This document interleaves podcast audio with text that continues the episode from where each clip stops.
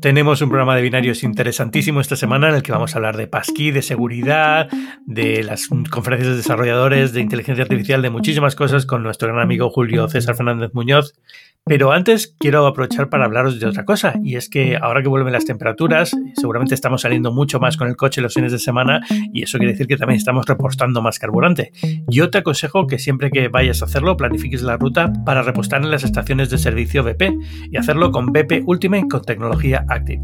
Lo primero por tu bolsillo, porque te puedes ahorrar hasta 8 céntimos por litro usando tu tarjeta Mi BP si estás en Península o Baleares, o tu tarjeta Plan Dino BP si estás en Canarias. Siempre que pares en estaciones BP tendrás 3 céntimos de ahorro por litro en tu tarjeta y además puedes obtener hasta 5 céntimos de ahorro más cuando repuestes BP Ultimate con tecnología Active. Y no solo es bueno para el bolsillo, también es bueno para la salud de tu motor. Descubre toda la información en mibp.es o en plandinobp.es. Tienes más información y los enlaces en las notas de este podcast. Muchas gracias a BP por patrocinar este episodio de Binarios. Y ahora sí, vamos con él.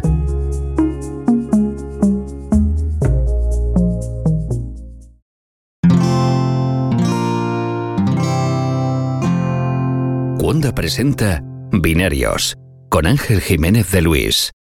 Julio César Fernández Muñoz, bienvenido a Binarios y bienvenido al siglo XXI. Ya tienes conexión de nuevo. Sí, tengo conexión de nuevo. No sé exactamente cuánto aguantará, pero bueno, por lo menos eh, se ha podido hacer algo, porque tela marinera la que me han liado. Pero bueno, vuelvo, vuelvo ¿Qué te a cuenta? Pues bueno, me he mudado, me he mudado a una casa nueva y resulta que el anterior inquilino no dio de baja la línea y entonces mi centralita de fibra está saturada y dicen que bueno, que, hoy no, que mañana me amplían la centralita. Así que nada, me dan plazo de posiblemente hasta un mes eh, y claro, teniendo un negocio online, pues imagínate el daño que hace a todos los niveles. Además, justo estoy en una isla de, de, cobertura a nivel móvil en el operador que tengo y entonces pues eh, no puedo usar el móvil, es, es, un desastre. Entonces he cogido otra solución de otro operador que es eh, conexión móvil y bueno, por lo menos, a ver, no es un giga de fibra, pero por lo menos son 100 mega en 4G Plus que quieras que no, pues ya por lo menos puedo trabajar. eso es un horror, lo de mudarse es la, lo que peor llevo yo es esa primera semana de, desconexión hasta que se solucionan las cosas. Además es que hacerle un unzip a una casa es un horror, o sea, porque no eres consciente de todo lo que almacenabas en una casa hasta que llegas a una nueva. Yo sí tengo mucho miedo porque yo siempre he vivido, bueno, primero vivía solo y en apartamentos pequeños, luego cuando me casé todavía vivíamos en apartamentos pequeños, pero ahora ya hemos empezado a expandirnos en una casa un poquito que seguimos alquilando, pero ya nos hemos expandido y tenemos una hija, entonces podemos hacer muchas cosas. Y estoy temiendo el día que nos dé por comprarnos una casa o irnos a otro sitio, porque esto va a ser la peor mudanza de mi vida. O sea, es, es me está entrando sudor. O sea, yo estoy ya pensando que lo que haré será mantener el alquiler un dos meses y esos dos meses usarlos de, de buffer para ir sacando cosas de un sitio y llevarlas a otro, porque si no, no se me ocurre cómo hacer esto. Sí, sí, no, es una, es una locura. Además, nosotros hemos cogido, porque ya no cabíamos en el piso donde estábamos, hemos cogido una casa, precisamente. Y claro, es, no es una casa, es decir, es una mezcla de casa y oficina, porque claro, nosotros trabajamos en casa y mi mujer necesita su despacho, yo necesito el mío, con todos los cacharros, etcétera. Entonces es un poco un show, ¿vale? Entonces es como una doble, una doble mudanza. Pero bueno, con paciencia y respirando y con zen para todo. Bueno, ánimo. Lo único que yo tengo aquí, la suerte que tengo yo es que aquí tengo Google Fiber, que es de verdad es increíble. O sea, es mm, la mejor experiencia que he tenido nunca con un proveedor de, acceso a Internet. cuando, cuando voy a España y veo las ofertas es como, Dios mío. Sí, sí, no. Eh, es, eh, ahí tenemos todavía que avanzar, que avanzar un poco. Pero bueno, oye, a ver, eh, cositas que tenemos esta semana. Quería que vinieras a Binarios a hablar un poco de un tema que mm, eh, se me había olvidado por completo, incluso que existía, hasta que Google esta semana, con la excusa del Día de la Mundial de las Contraseñas, eh, habilitó Passkey para, para sus cuentas. Y quería que hablaras un poco de, de Passkey, qué es y por qué es importante y, hacia dónde vamos con esto y demás. Entonces, no sé, no sé muy bien ni siquiera por dónde empezar, más allá de que es algo que yo creo que está soportado en sistemas operativos desde hace bastante tiempo, desde luego en Apple eh, y creo que también en Android y en, y en Windows, pero que todavía no se le ve mucho movimiento, ¿no? Es que, a ver, es eh, todo lo que tiene que ver con esto me parece maravilloso, ¿vale? Y de hecho creo que es una idea excelente y además está todo, que es lo más importante, sobre un estándar abierto, ¿vale? O sea, Passkey nosotros lo llamamos Passkey porque Apple es la compañía que le pone nombre a todo, ¿vale? Ellos sacan una pantalla que se ve muy bien y dicen es una Retina Display y es como, Dios mío, eh, qué nivel, ¿no? Entonces, ellos les ponen nombrecitos a todo. Pero esto en realidad es una tecnología llamada WebAuth, Es una tecnología que, eh, bueno, pues que es un estándar abierto que permite a través de un estándar de web, pues poder realizar una, eh, bueno, pues un sistema de entrada a cualquier tipo de servicio que utilice usuario y contraseña sin necesidad de poder, de tener que introducir la contraseña.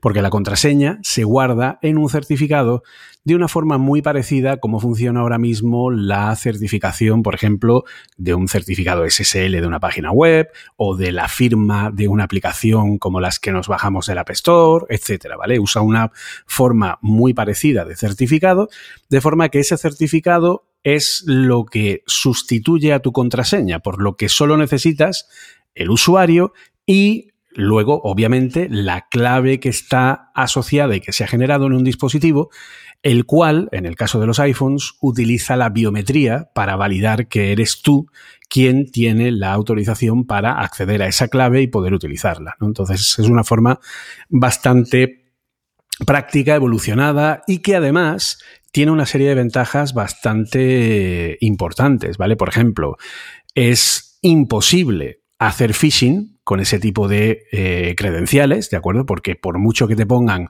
un enlace a cualquier lado, si no hay una, eh, digamos, un control, ¿vale? De, normalmente el phishing lo que hace es que te lleva a una página que no es la real, ¿de acuerdo? Y esa página que no es la real con un, eh, con un proveedor que no está autorizado, pues obviamente no va a reconocer la clave y aún así, aunque tú enviaras la clave y entraras en ese otro servicio, la clave que está enviándose para validar ese acceso es de un uso único, por lo que esa clave no serviría para entrar en otro lado. Normalmente cuando yo recibo un phishing, ¿vale?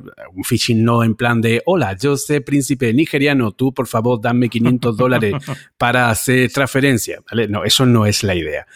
Eh, se supone que es un phishing bien hecho. O sea, yo he recibido en ocasiones phishings que porque miras la dirección de email, si no te la cuelan. porque la web es exactamente igual a la de cloud y de exactamente todo exactamente igual. Exactamente. Entonces tú picas y vas a donde sea y te tienes que fijar en que no vas a la dirección web real. A lo mejor en muchas ocasiones te ponen al principio Apple, ¿no? Para que más o menos te cuele o Google o lo que sea.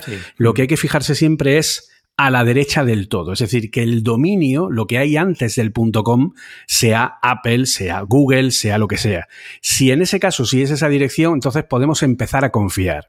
Pero lo segundo que tenemos que hacer siempre es tocar el candadito y verificar que es un certificado que está emitido por Apple o por Google o por quien sea para poder, eh, bueno, pues no caer en estas trampas. Pero insisto que hay muchas eh, que están muy bien hechas.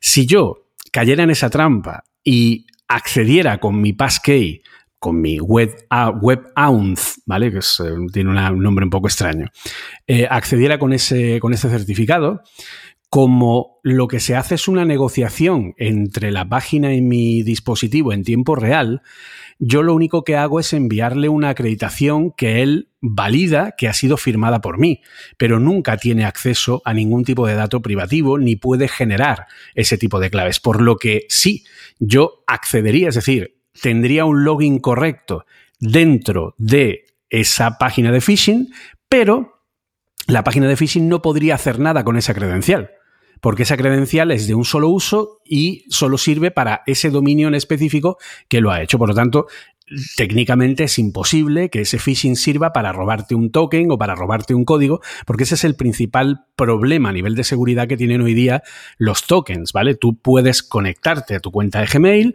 de hecho hay mucha gente que incluso tiene las llavecitas estas de YubiKey y tal, que son eh, para tener mayor cifrado, etcétera, pues ni con eso te libras de que te puedan robar el token de acceso a través de pues, la propia transmisión del token, ¿vale? En un momento que te hacen un man in the middle, te cogen el token que hay ahí en medio y lo usan y te suplantan.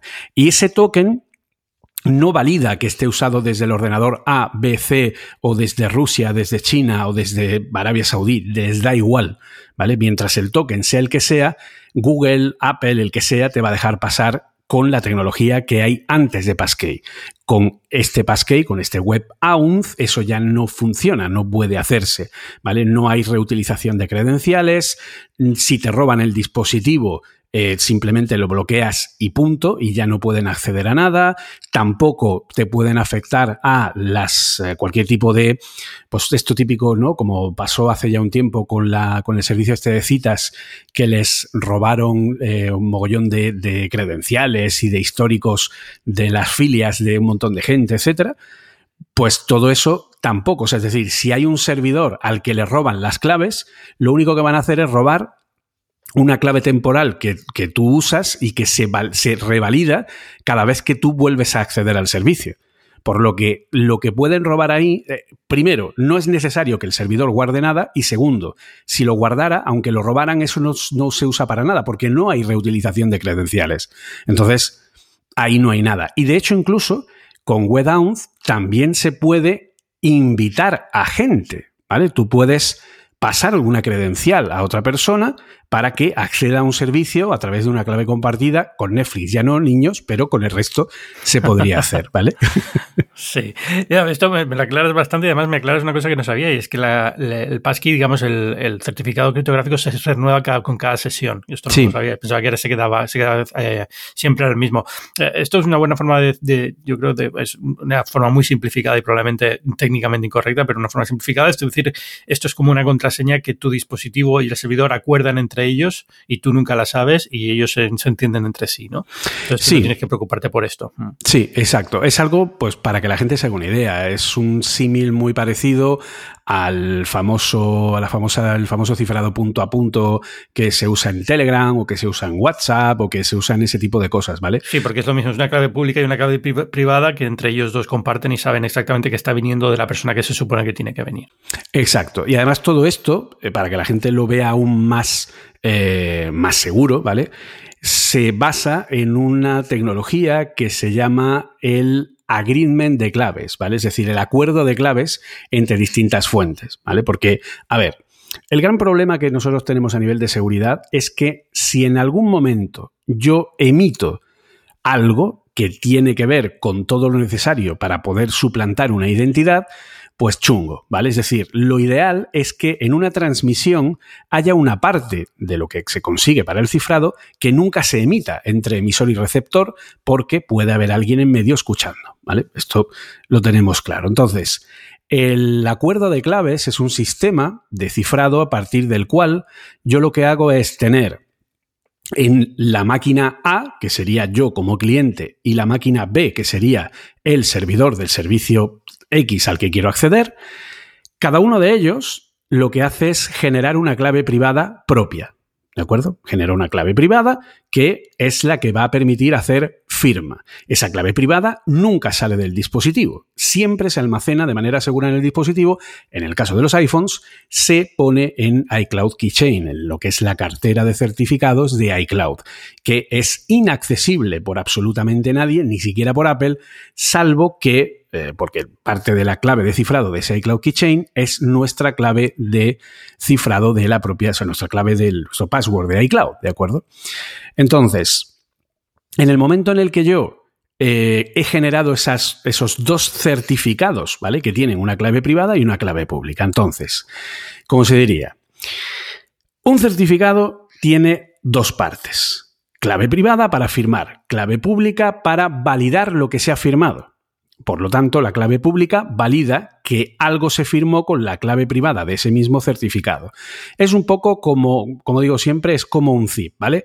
La clave privada sería un zip y la clave pública sería el unzip, ¿vale? Tú con el unzip no puedes comprimir, pero eh, para, para, poder comprimir necesitarías el zip, que es la clave pública. Pues esto es entre comillas, muchas comillas, un símil para que se entienda, ¿vale? La clave pública es un dato que es completamente inocuo, no sirve para nada. Es, o sea, lo único que hace es permitir identificar que algo ha sido firmado por alguien con la parte privada del certificado al que pertenece dicha clave pública. De hecho, cualquier página web a la que nosotros entremos, pincho en el candado, arrastro al escritorio y me copio la clave pública de cualquier página web, ¿vale? Porque la clave pública, insisto, es solamente un dato de validación.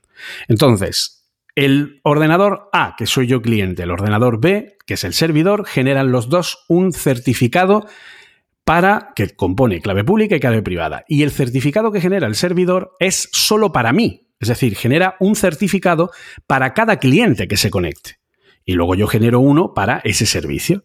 Entonces, de esos dos, de ese certificado con parte privada y pública, lo que hago es, yo como cliente le envío al servidor mi clave pública y el servidor me envía a mí la suya, pero solo la pública, no la privada.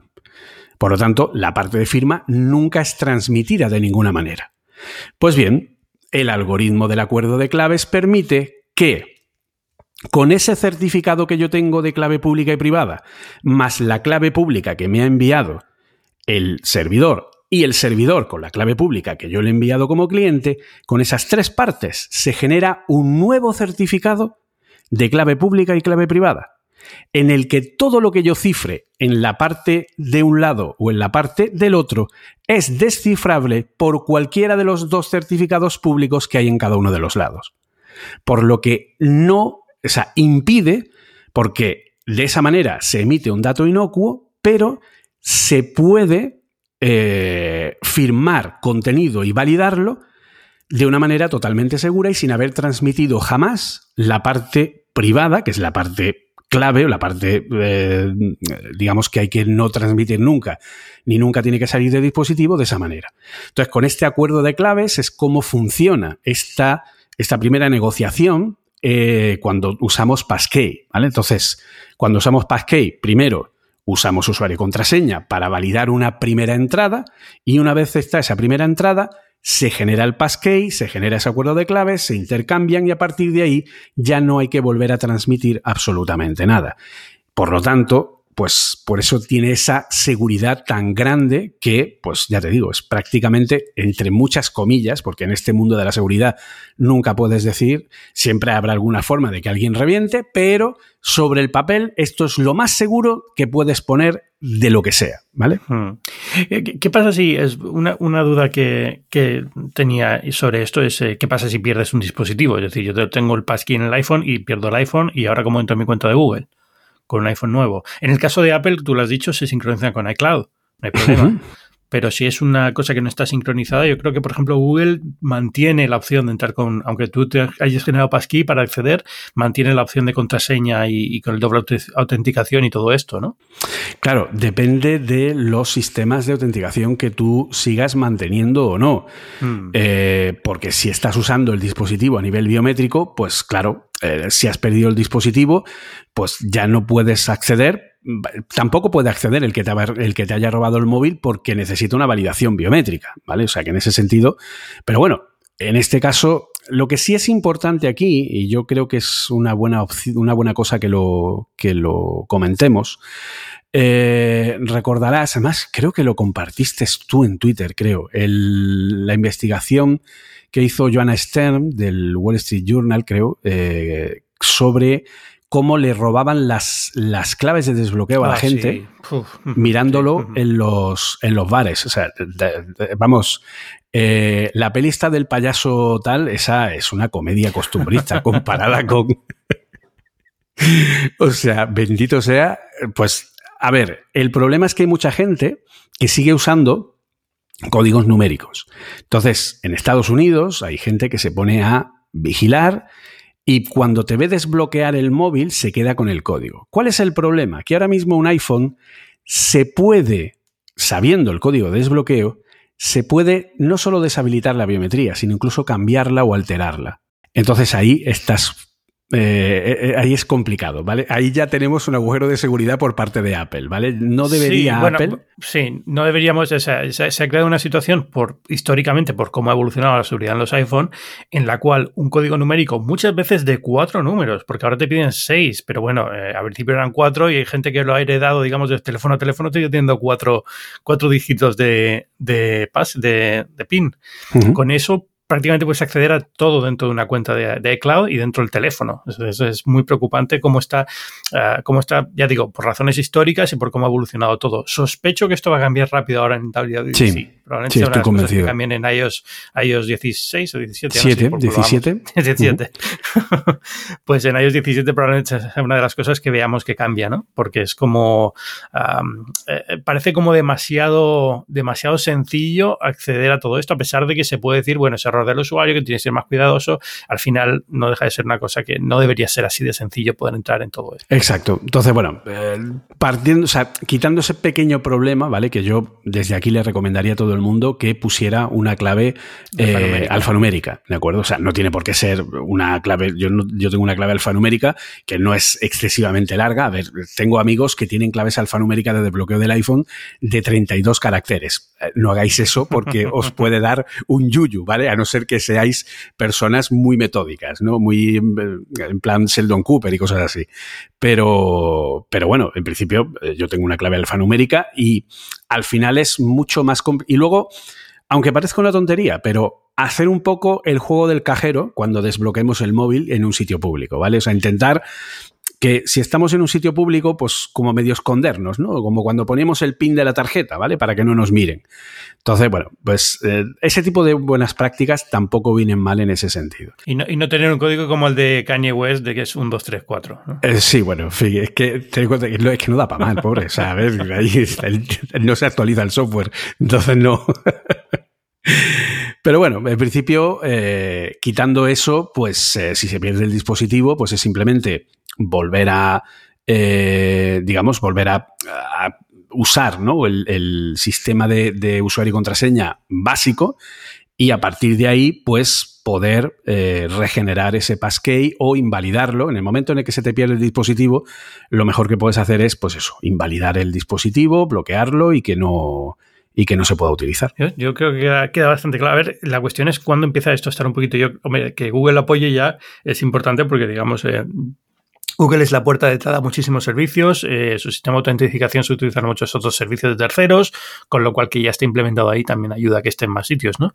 Pero y, y Apple lo tiene desde hace también bastante tiempo. La cuestión es que se empieza a mover más. Exacto. A ver, Google anunció esto en la pasada Google I.O. y estamos a nada, de hecho creo que te vas, ¿no?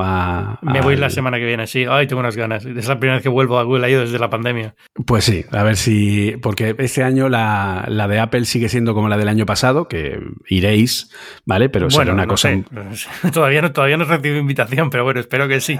Sí, sí, sí, la recibirás. Eh, tú, eres de los que están ahí de fijo. Aparte que hay un evento, ¿vale? O sea, ya hay desarrolladores que van a ir a un evento, como el año pasado, de presentación y Apple pues... Eh, hizo una especie como de sorteo, ¿no? Para ofrecer esa posibilidad a la gente y tal, por lo que los periodistas, yo entiendo que eh, los sospechosos habituales como Pedro, Víctor, tú, eh, Eduardo, etcétera, iréis fijo, ¿vale?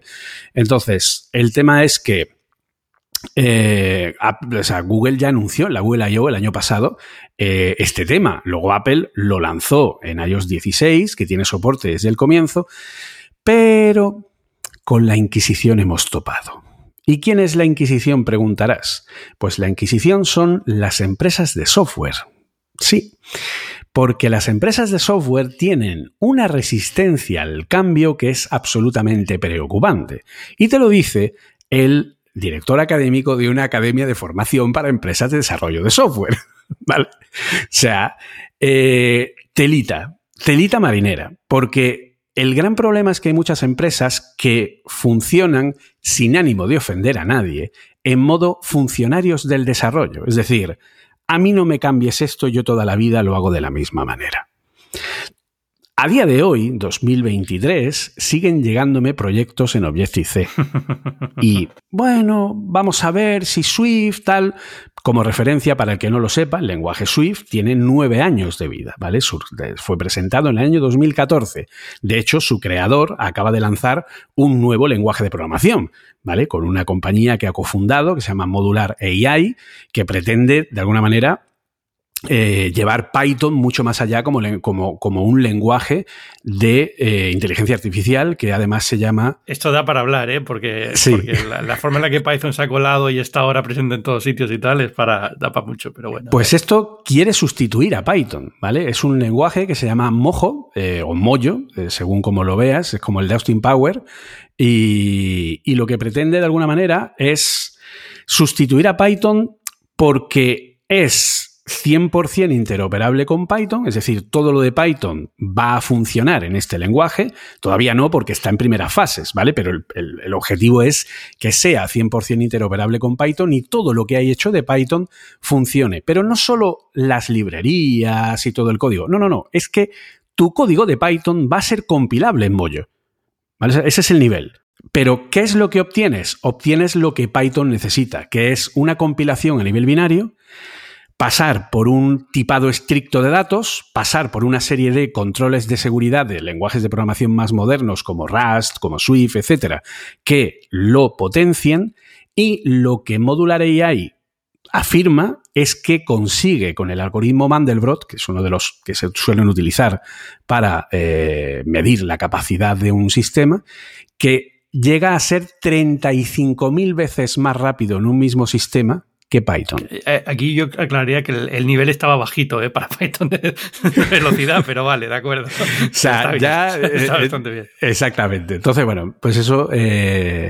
digamos que sería una cosa. Ah, está muy bien, no, no, no, lo estaba siguiendo, está, me parece interesante.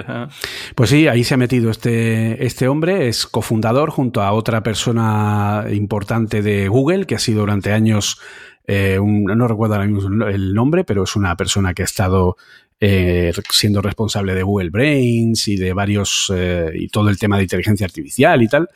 Pero el caso es ese, que, como te digo, hay mucha gente que todavía está en Objective-C, hay mucha gente que ni siquiera ha empezado Swift UI, ya tiene el nuevo framework de desarrollo de aplicaciones que Apple quiere que la gente desarrolle en él, pues ya tiene cuatro años de vida. Este será la quinta versión ya, la que veremos ahora en iOS 17. Y aún así hay gente que todavía no lo conoce, no lo utiliza. Hay muchas herramientas que tienen muchos años de APIs que yo hablo en mis clases y la gente no conoce y son librerías de hace 5, 6, 7 años, no tienen ni idea.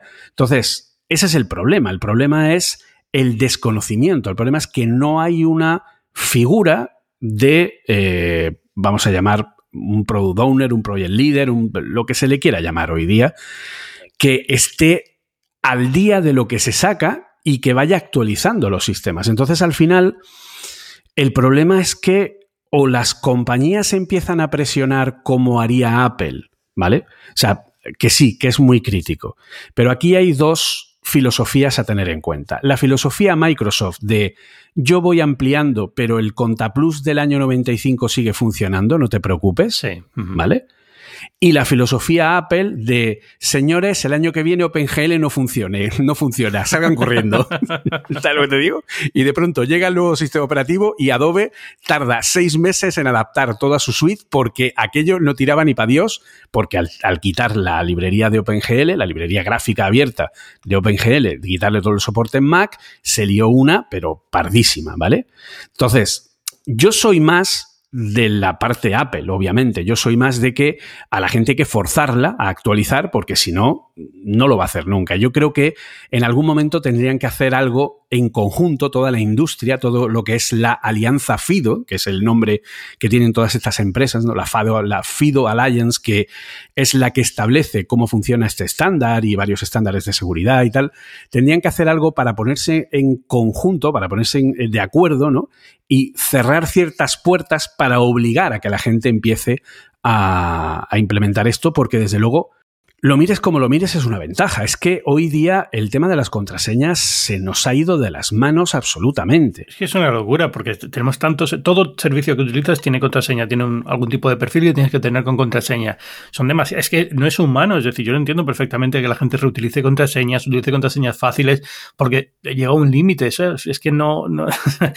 puede ser como tú o como yo, imagino, que tenemos gestores de contraseñas y nos, pues, nos, nos enfocamos mucho en que sean contraseñas buenas y demás, pero es que al final para el común de los mortales es un horror. O sea, es, es, demasiadas contraseñas. ¿eh? Claro, en mi One Password yo creo que ya he superado las mil. Claro, o sea, es, que es tela. Mm, mm, mm. Entonces, bueno, yo creo que esta solución tendría que implementarse lo antes posible, insisto, de alguna forma que la industria forzara algún tipo de movimiento para que, eh, bueno, pues eh, las empresas se pusieran las pilas y empezaran a implementarlo. Se, puede hacer además, o sea, si se hizo con SSL en la web, que tú puedes seguir haciendo una web sin, sin servidor seguro, pero al final no, no te va a ir a ningún lado, ¿no? Porque la mayoría de los navegadores ya te exigen que sea SSL, con lo cual algo de este estilo. Mm. El movimiento clave para pasar a SSL fue el día que Google dijo, si no tienes SSL en tu página web, la voy a poner más abajo. Exacto. Ese día, ¡buah!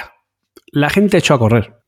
Pues eh, algo de eso, si no tienes passkey, eh, queda depreciado, tu, web. Ya verás cómo la gente empieza tu servicio, ya verás cómo la gente empieza a ponerlo rápidamente. O tu aplicación no entra en la App Store si no tiene passkey. Ya está. Por eso, además que la gente piense que esto no es cuestión de ser, insisto, passkey es el nombre que Apple le ha puesto, pero Web, WebAuthn es una tecnología que Google acaba de implementar, que Microsoft también la tiene, que Windows Hello la implementa. Eh, o sea, que esto no es decir, estos son los cimientos de Apple, no. Esto es algo que es un estándar de la industria y que es muy necesario a muchos niveles y que, oye, nada más que no tener que recordar claves y eliminar el peligro del phishing, o sea, es que ya hemos ganado medio mundo. Muchísimo. Mm, sí, porque lo de recordar claves, si ya tienes un gestor, a lo mejor ya no estás haciéndolo tan a menudo, pero lo del phishing sigue siendo un problemón increíble. ¿eh? Sí, sí, sí. Entonces, bueno, pues ahí lo tienes, díselo a, que se lo digan a algunas actrices de Hollywood o de Hollywood actores. Y al final, lo que nunca supe es eh, exactamente qué pasó ahí, si fue que las contraseñas eran fáciles de adivinar, si fue realmente un robo de algo, si fue que se estaba reutilizando contraseñas, se fue quedó un poco como en el aire. Ah, yo te lo cuento si quieres. Yo te, yo te, cuento el cotilleo si quieres. Eh, a ver, fue una mezcla de todo, ¿vale? O sea, el, famoso Fappening eh, fue simplemente que alguien que, digamos, el Fappening no fue como un de pronto hemos robado un montón de fotos a un montón de actrices y las hemos sacado todas a la vez. No, fue un cúmulo de años de hacer ese trabajo, ¿vale? Que de pronto alguien desde la Darknet dijo, pues ahora lo pongo en público. Plomf y sacó un paquete recopilatorio de un montón de cosas que se habían ido acumulando con los años. Sí, se habían, las habían ido robando de diferentes formas a lo largo de varios años. Exacto. Entonces, por ponerte un ejemplo concreto de los más conocidos, el de Jennifer Lawrence, a ella en concreto fue por un phishing de la cuenta de iCloud. ¿Vale? O sea, fue un email de pulse aquí porque ha habido un problema con su clave. Entonces, estos phishings, no, insisto, no el phishing del príncipe, sino el phishing bien hecho. Estos phishing tienen una forma eh, muy inteligente de funcionar. Porque básicamente lo que hacen es crearte un dominio que es casi idéntico al de Apple, pero te cambia, por ejemplo, en vez de ponerte dos P's, te pone una o tres. Y entonces, claro, te tienes que fijar mucho para ver que es appl.com, no Apple con dos P's. ¿De acuerdo? O sea, ese es el nivel de afinación. Te crean una URL que es idéntica a la original, pero cambiando una letrita de más o de menos en el dominio. Entonces, insisto, te tienes que fijar muy bien. Y además, esos dominios están con su certificado SSL válido. O sea, aquí no hay tonterías de tal. Porque claro, tú puedes firmar el dominio que a ti te dé la gana. Si está disponible, tú puedes quedarte con Apple con tres P's, ¿de acuerdo? Entonces, poniendo estos dominios a funcionar, crean una web exacta, idéntica a la de acceso de iCloud. Cuando tú pones el usuario y la contraseña, le das a login y obviamente no va a entrar. Y entonces te va a dar un error. Pero ojo al dato.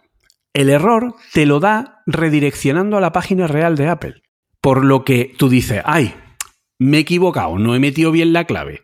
Metes la clave bien, le das al enter y entra correctamente en iCloud. Y dices, ay, ay, qué tonto he sido, qué, qué torpecito.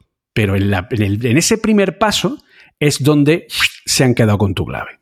¿Vale? Mm, antes de que Apple obligara a la activación de la doble autenticación, ¿vale? del factor de doble autenticación. Entonces, claro, de esa manera, pues entraron en su iCloud Fotos y dijeron, uy, mira qué fotos, aquí aparece Y entonces, pues, esos fueron gran parte, ¿vale? De los, de los problemas que, que habían. Luego hay otra anécdota que es la de Salma Hayek, que le hackearon la cuenta de iCloud porque averiguaron las preguntas de seguridad cuando Apple solo hacía una pregunta de seguridad, no dos. Entonces le pidieron recuperar la contraseña y, la, y con la casualidad de que dijo, ¿cuál es tu pintor favorito? Entonces, siendo Salma Hayek, pues obviamente era Frida Kahlo. Entonces, pues le entraron a la cuenta y se la hackearon de esa manera. Por eso Apple ha tenido que ir mejorando la seguridad, ahora te pide dos preguntas, eh, te valida tal, no sé qué, en fin. Al final, esto es un poco como...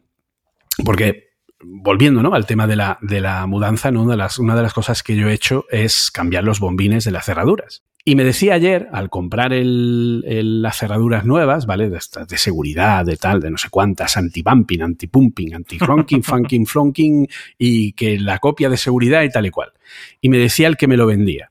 Dice, mira, esto no es más que que las compañías que hacen las, estos bombines, esas cerraduras, van por detrás de los ladrones. Es decir, los ladrones van encontrando nuevas formas de entrar y reventar cerraduras y ellos van viendo qué es lo que van haciendo nuevo los ladrones y van parcheando lo que los ladrones van averiguando de cómo ir eh, accediendo. Pues la seguridad informática es igual, ¿vale? O sea, los malos encuentran formas de pasar y de engañar y las compañías tienen que saber cómo lo han hecho y entonces actúan y hacen cambios para que eso no pueda hacerse. Entonces es como una batalla continua que parece nunca acabar. Bueno, esperemos que con Pasqui eh, quede un poco medio, o por lo menos durante un tiempo estemos tranquilos.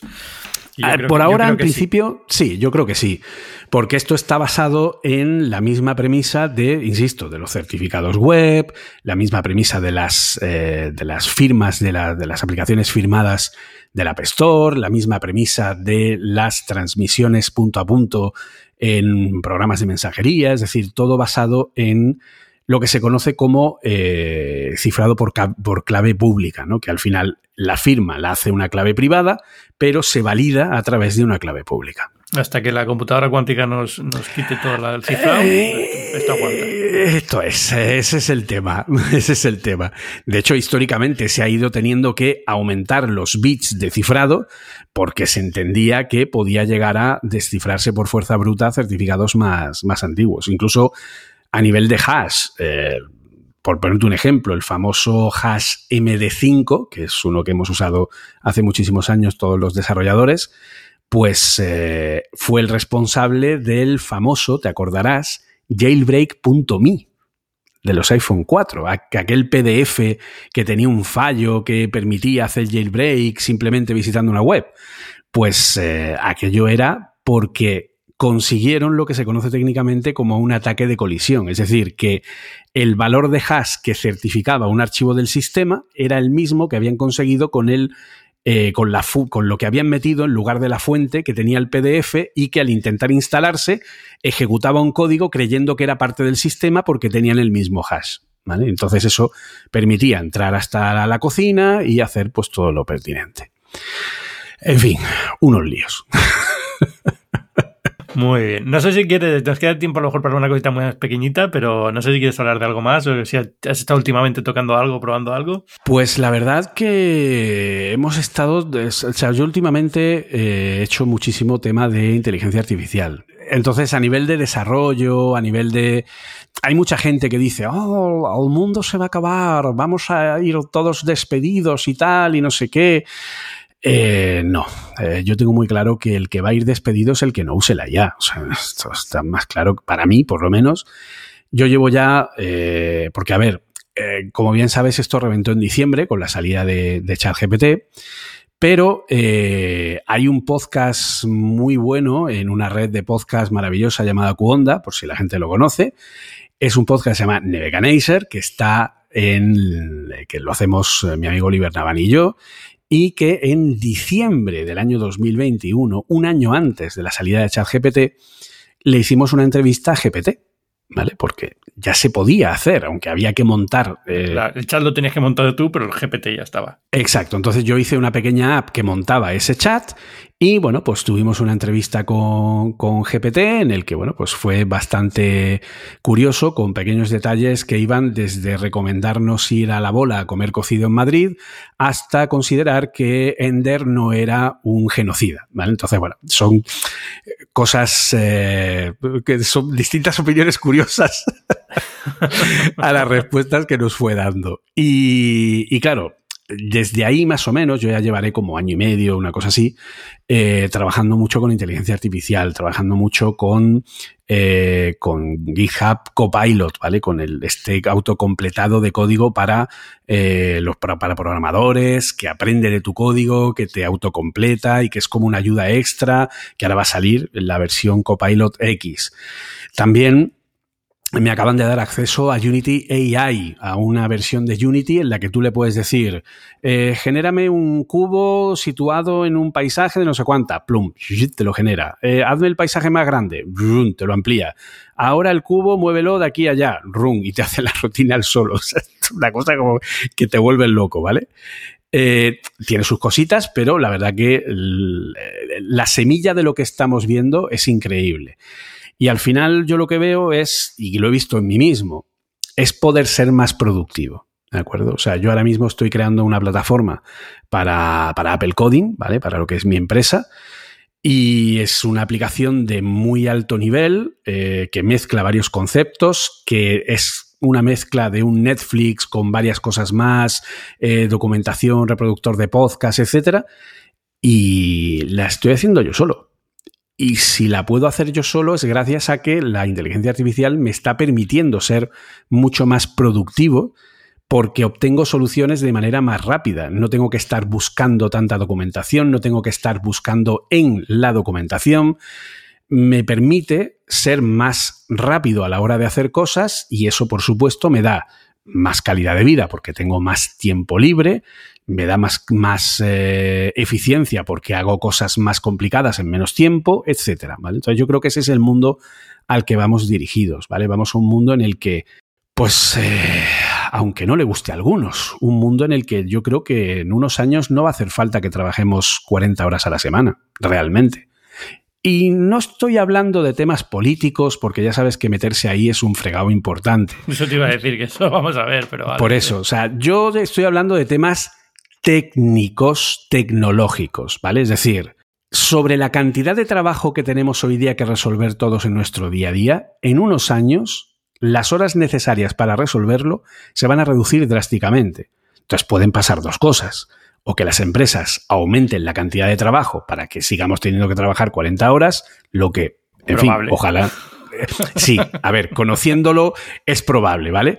Pero bueno, puede ser que también haya otra facción que diga, oye, con esto que estamos haciendo es suficiente, vamos a entonces reducir jornadas, vamos a, en vez de trabajar ocho horas al día, pues vamos a trabajar siete, seis, no lo sé, reducir un poco la, la presión. Pero desde luego, para la cantidad de cosas que hay que resolver a día de hoy, en unos años vamos a necesitar mucho menos tiempo. Y ahora, lo que hagamos con ese tiempo que sobra, pues ya dependerá de lo que se decida a nivel de empresa o de sociedad. A mí me, ha sorprendido sobre todo de toda esta revolución de los últimos dos años es que eh, está afectando a sitios donde no esperaba que afectase. Es decir, todo el mundo veíamos, bueno, que estamos en tecnología, veníamos el tema de la IA y qué va a pasar y qué no va a pasar, pero lo que nunca me imaginé es que precisamente las, a, donde los flujos de trabajo a los que afectara fueran eh, artistas, creadores, programadores, ingenieros y este tipo de cosas, ¿no? Pero, pero bueno, es donde, donde está la cosa y la verdad es que donde lo, lo que tú dices al final es, ah, yo lo veo como he vuelto a tener la productividad que tenía cuando tenía 20 años y podía pasarme una noche entera trabajando sin parar, ¿no? Exacto. ese, ese, nivel de productividad que perdí cuando me fui haciendo mayor y ya no puedo tener ese ritmo y ahora de repente puedo volver a hacer esas cosas que hacía cuando me podía enfocar en una tarea durante horas y horas y horas y horas sin parar porque tenía la energía y la capacidad y la edad para hacerlo. Sí, eso es un poco la, la idea. Yo, de hecho, Claro, al final tú, por ponerte un ejemplo empírico, ¿vale? O sea, yo hace eh, unos meses, ¿vale? Eh, estuvo aquí en Madrid en la Japan Weekend, ¿vale? Entonces mi hija, adolescente, pues le encanta el tema del anime, a mí también, ¿vale? Yo he sido otaku desde que era muy pequeñito y me compraba las primeras colecciones que sacó Planeta Agostini, Norma Comics y tal. Eh, y tengo incluso películas de, Hayao Miyazaki en, en VHS, ¿vale?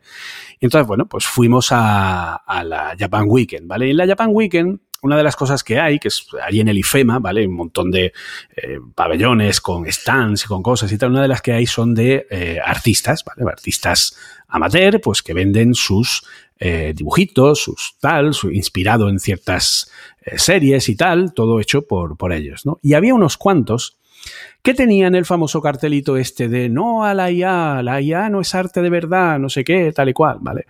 Entonces, claro, eh, dices, bien, te compro, la, te compro la idea de que efectivamente una inteligencia artificial no tiene, a día de hoy, la capacidad de realizar dibujos, eh, hablando del tema artístico en este caso concreto, dibujos que tengan una expresión más allá de lo artístico, ¿vale? Es decir, una, un sentimiento, una forma, un, un, dibujo que te transmita a través de una mirada, a través de una expresión, a través de ese tipo de, de, de eh, digamos, de, de, acabado, ¿no? Ahora mismo, hoy día, una IA no es capaz de hacerla. Una IA lo que hace es que te genera una serie de bocetos de calidad espectacular, pero hay una gran parte de aleatoriedad todavía dentro de eso, ¿vale? Dentro de, lo que te genera. Sin embargo, eh, estos mismos artistas lo que están vendiendo es eh, versiones que ellos hacen de eh, IPs que no son suyas, ¿vale? De, producto que no es suyo. ¿vale? Entonces ahí también es como, entonces, ¿qué haces tú, no? Pero aparte de eso, cuando luego yo veo a mi hija que le encanta dibujar y que está aprendiendo, etcétera, estar ayer precisamente con el iPad emocionada usando Mid Journey, la versión 5.1 que acaba de salir, ¿vale? Eh, viendo cómo empezaba a hablarle a Mid Journey y a pedirle los personajes de una historia que se ha inventado y cómo Mid Journey le iba dando esos personajes, era como para decir, uff, espérate. Porque claro, ella no va a usar el personaje tal cual lo ha dado Mid Journey, pero ese personaje que ella ha descrito y lo ha descrito muy bien y a un detalle absoluto, luego le va a servir a ella para tener una guía para poder empezar. Una guía para poder resolver ese, ese, digamos, ese trauma de la página en blanco que tenemos muchos artistas, ¿no? De decir, ¿y ahora cómo sigo, ¿no? O, o ahora cómo empiezo, ¿no? O por dónde empiezo. Pues yo creo que ahí hay una parte interesante, ¿no? De poder explotar y de poder ver. Y bueno, pues, eh, como digo, para mí la inteligencia artificial es eh, una herramienta que nos va a permitir ser mucho más productivos, ¿vale? Y mucho más rápidos a la hora de hacer cosas. Mira la que ha liado eh, Ty Sheridan, el actor de Ready Player One, que empezó hace unos años a meter dinero en una startup y a la hora que ha lanzado Wonder Studio. ¿Vale? Que tiene el auspicio detrás del propio Spielberg, de J.J. Abrams, de, en fin, de varios eh, grandes pesos de Hollywood y que es capaz de, bueno, pues de revolucionar el mundo de, la, de los efectos digitales sustituyendo personas por eh, personajes 3D eh, pues en, en plan asistente, ¿vale? Directamente. Y además que esos esas animaciones o esos cálculos de luz, etcétera, luego te los puedes exportar a un Unreal Engine y, los cambias y los modificas como quieras, ¿no? O sea, eh, se nos avecina un futuro. Está, interesante, sí. sí. viene, una cosa. Vamos, sobre todo me, me hace especial interés, eh, tengo especial interés por ver cómo reacciona, pues eso, tu hija, las nuevas generaciones, mi hija cuando vaya creciendo, ¿no?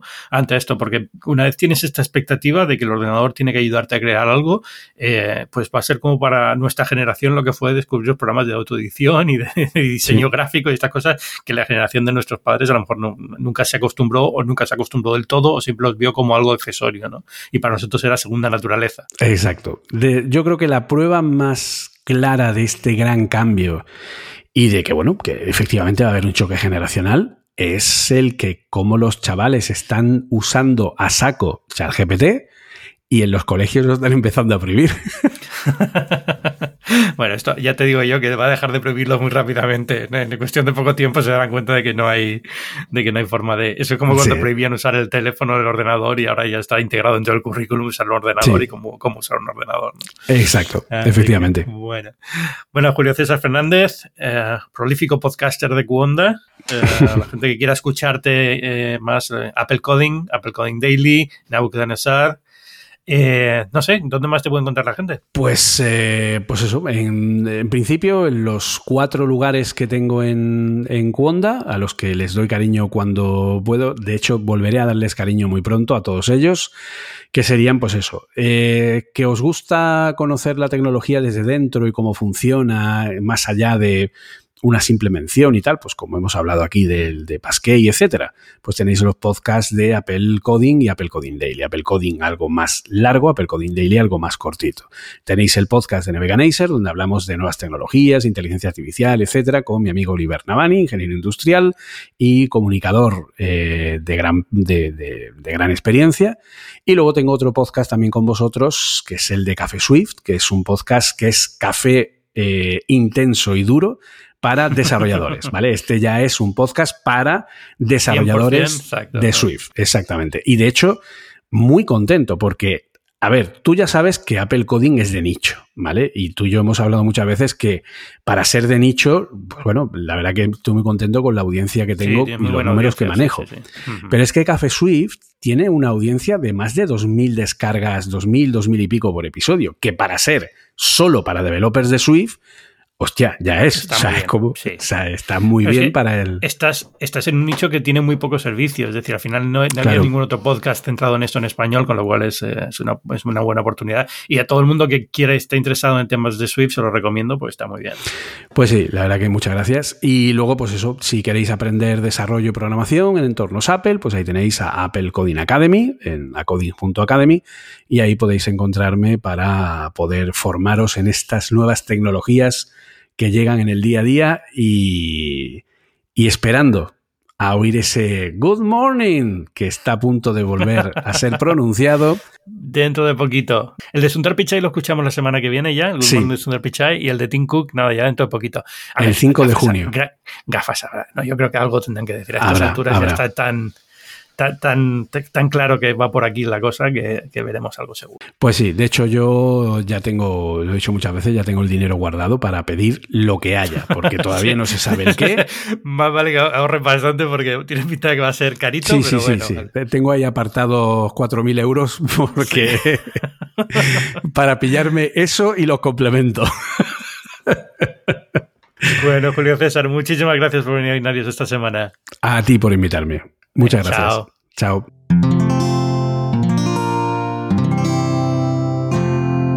Puedes escuchar más capítulos de este podcast y de todos los que pertenecen a la comunidad Cuonda en cuonda.com.